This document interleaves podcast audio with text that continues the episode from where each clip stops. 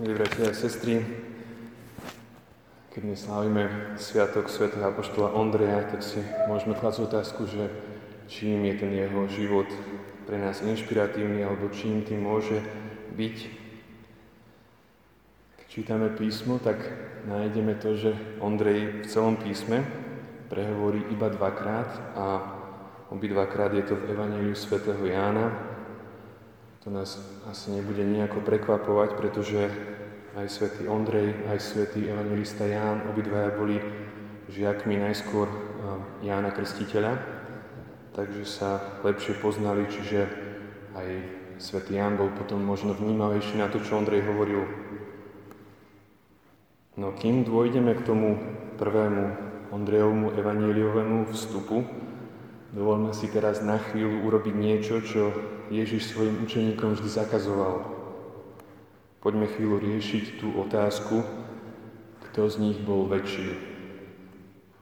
Svete písmo vraví, že Kristus si vyvolil 72, to dobre vieme, a vieme aj to, že mal ešte elitnejší klub, teda tým, ktorým boli 12.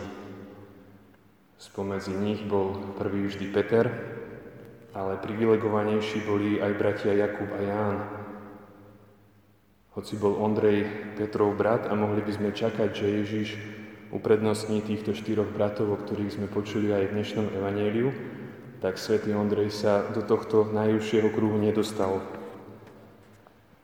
Pán si, milí bratia a sestry, totiž vyberá koho chce, dáva mu dary, aké sám chce. Je to dôvod na žiarlivosť, závisť alebo hundranie? Určite. A vidíme to žiaľ aj na apoštoloch, vtedy, keď riešili svoju vlastnú dôležitosť, alebo aj vtedy, keď sa namrzeli na bratov Jakuba a Jána, ktorí chceli sedieť po Ježišovej pravici a ľavici v jeho kráľovstve. Ale svätý Ondrej, ten nám ukazuje inú cestu. Možno s ostatnými niekedy aj riešil otázku svojho vlastného postavenia, ale Evangelium nám zachytáva, že okamžite, ako spoznal Krista, toto poznanie, ktoré bolo zdrojom najväčších privilegií, si nenechal sám pre seba, ale dobromyselne sa on podelil so svojím bratom Petrom. Našli sme Mesiáša. To je tá prvá veta, ktorú Ondrej v Evangeliu povedal a povedal ju svojmu bratovi.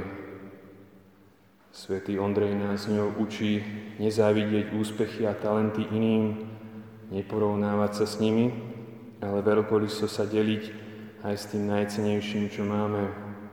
A pred podstami a osobnou veľkosťou sa akoby uspokojiť s tým, že sme našli Krista. No druhýkrát, keď Ondrej prehovorí, tak je to vtedy už, keď za Ježišom prichádzajú davy. Kristus má o ľudí starosť, kde nakúpime chlieb, aby sa títo najedli.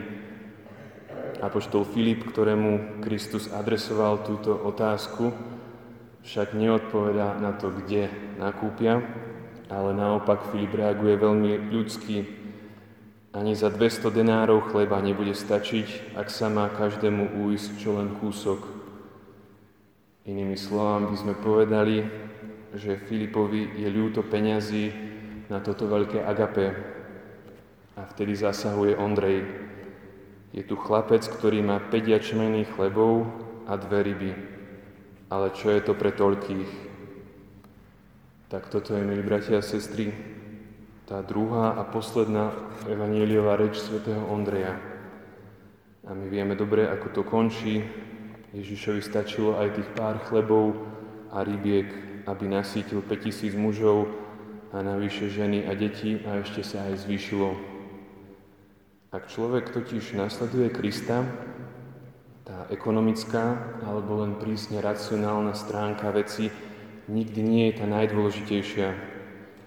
Ak sme totiž ochotní deliť sa aj s našim málom, ktoré pred Ježišom pokorne priznáme, On ho rozmnoží.